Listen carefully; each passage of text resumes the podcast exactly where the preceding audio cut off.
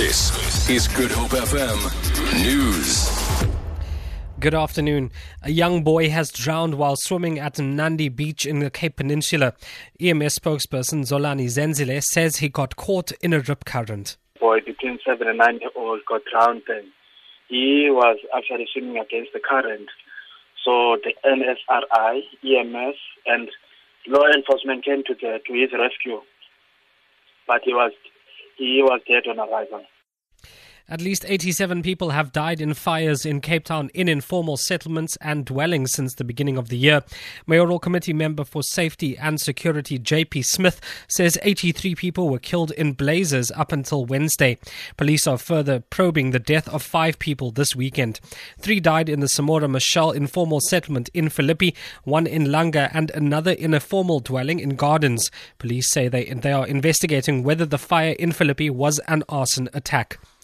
The City of Cape Town says its MyCiti bus service has recorded over 31 million passenger journeys since its launch five years ago. Mayoral Committee member for Transport Brett Herron says they've established 31 routes across the City Bowl and other areas since May 2010. Herron says the service is part of their broader investment strategy. We could never have imagined that the MyCiti service would grow at such a pace, and we are now transporting about 48,000 passengers every weekday. The buses are covering on average 1,270,000 kilometers each month, and I believe that the MyCiti service has really become an integral part of Cape Town where we can hardly imagine our city without them. And lastly, residents of the Western Cape should prepare for a coming cold front. Temperatures in the northern provinces, on the other hand, are expected to climb into the 30s by midweek as the rain subsides. The weather officer's Edwin Temmer.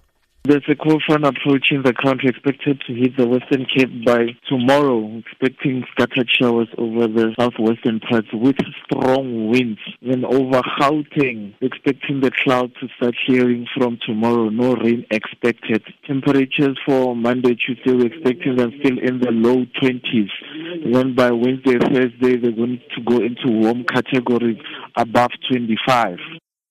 For Good Hope FM News, I'm Ajik Peterson.